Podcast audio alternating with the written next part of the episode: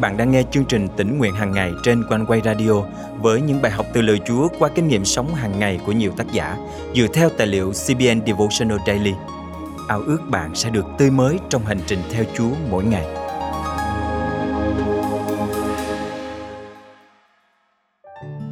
Sứ mệnh của cơ đốc nhân trên thế giới này là rao giảng tin lành và phục vụ tất cả mọi người.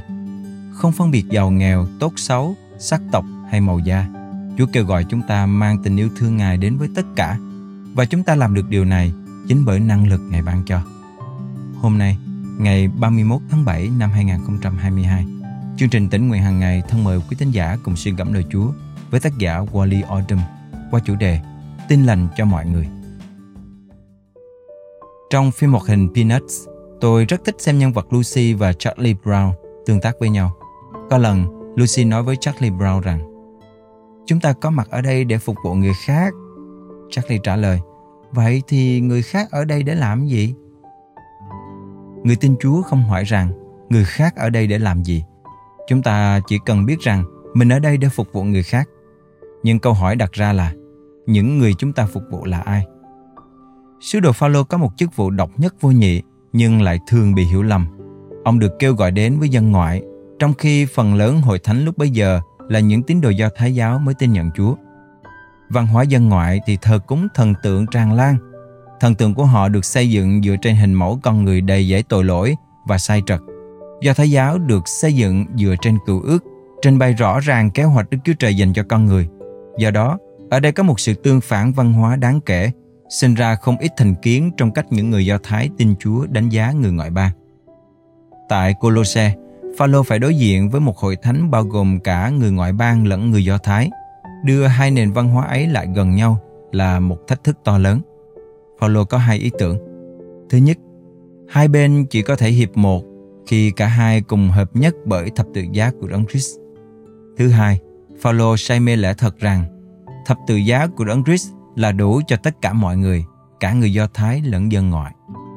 Phaolô dạy rằng chúng ta phải phục vụ tất cả mọi người hội thánh Colosse đang tiếp đãi những giáo sư giả, những kẻ đang cố tình loại trừ người khác ra khỏi hội thánh.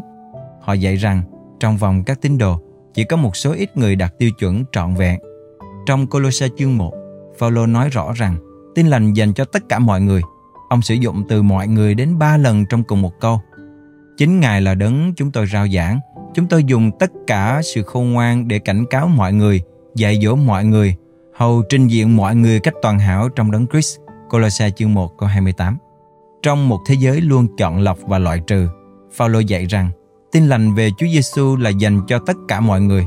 Ông giải thích rõ ràng quan điểm của mình về đức tin cơ đốc.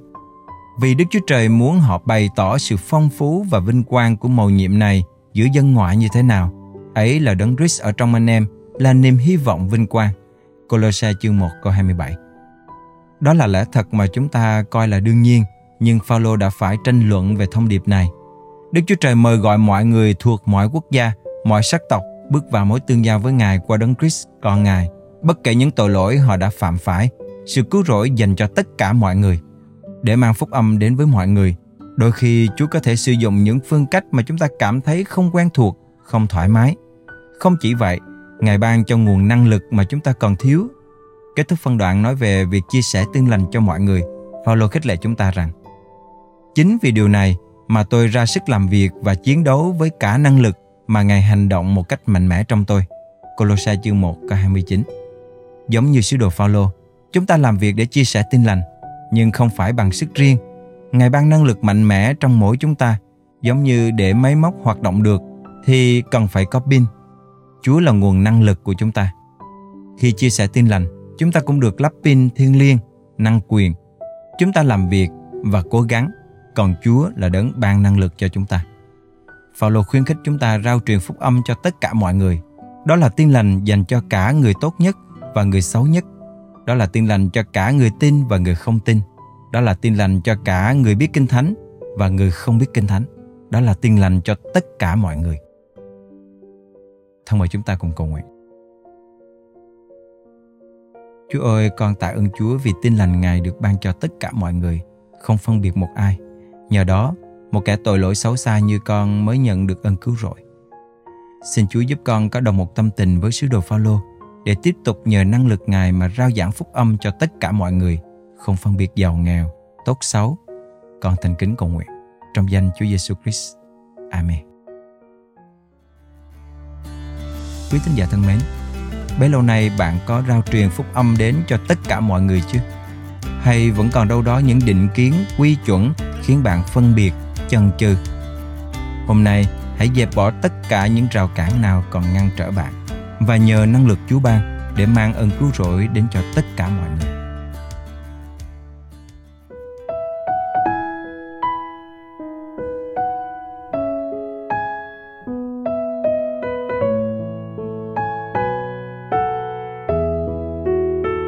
vui thay từ nơi con chúa trên trời, không vương sầu thương, đắm đuối ô trần, cho muôn người hay.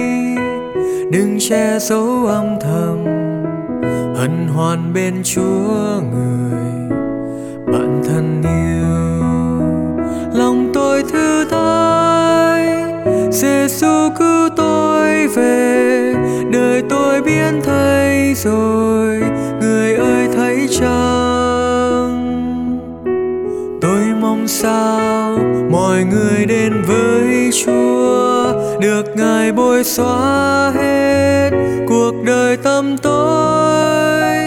tôi vui mừng thấy được loan báo cho người Giêsu là vua Chúa Thánh trên trời. Con Thánh vua trời Tôi đi theo Chúa tràn đầy vinh quang.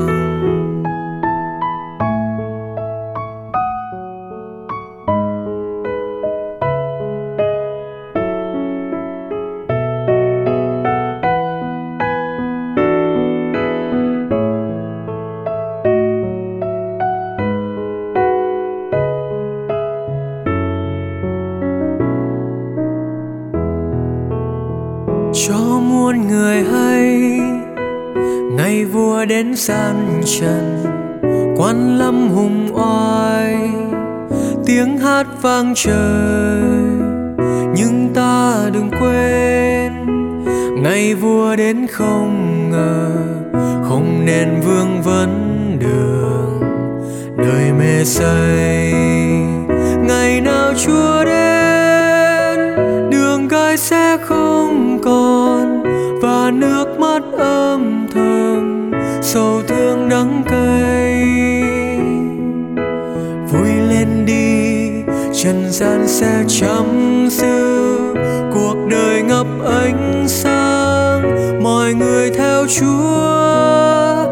Ngày nào chúa đến, đường gai sẽ không còn. Và nước mắt âm thầm, sầu thương đắng cay. Vui lên đi trần gian sẽ chấm dứt cuộc đời ngập ánh sáng. Mọi người theo chúa, anh em siêu nhau cùng vui bước lên đường. Theo chân Giêsu chẳng chút nao lòng. Anh em đừng nao, đừng nghe tiếng chê cười hân hoan vui bước về miền thiên cung hân hoan vui bước về miền thiên cung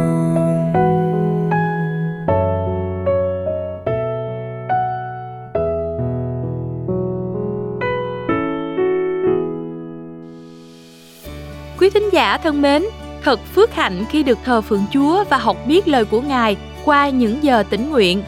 Ban biên tập luôn hồi hộp và xúc động khi đọc được những dòng tin nhắn của quý vị gửi về cho chương trình mỗi ngày.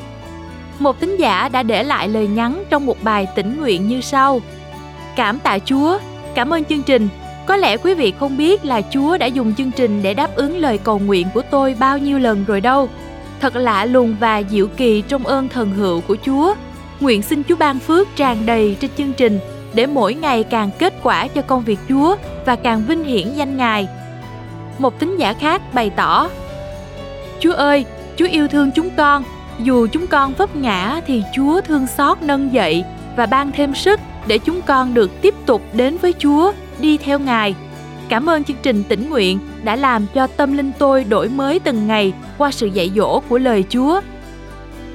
Quý thính giả thân mến, chúng tôi thực sự biết ơn Chúa khi được lắng nghe những chia sẻ của quý vị về cách mà Chúa dùng chương trình tỉnh nguyện hàng ngày để nuôi dưỡng, hướng dẫn và khích lệ quý vị.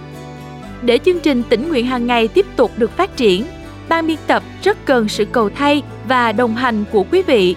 Nếu quý vị được cảm động muốn chia sẻ và góp phần dân hiến cho chương trình, xin vui lòng liên hệ qua email chia sẻ amoconeway.vn hoặc gọi trực tiếp đến hotline 0896 164 199. Đừng quên bấm theo dõi kênh và chia sẻ chương trình này cho bạn bè và người thân quý vị nhé. Nguyện Chúa ban cho quý vị một ngày phước hạnh. Hẹn gặp lại quý vị vào chương trình ngày mai.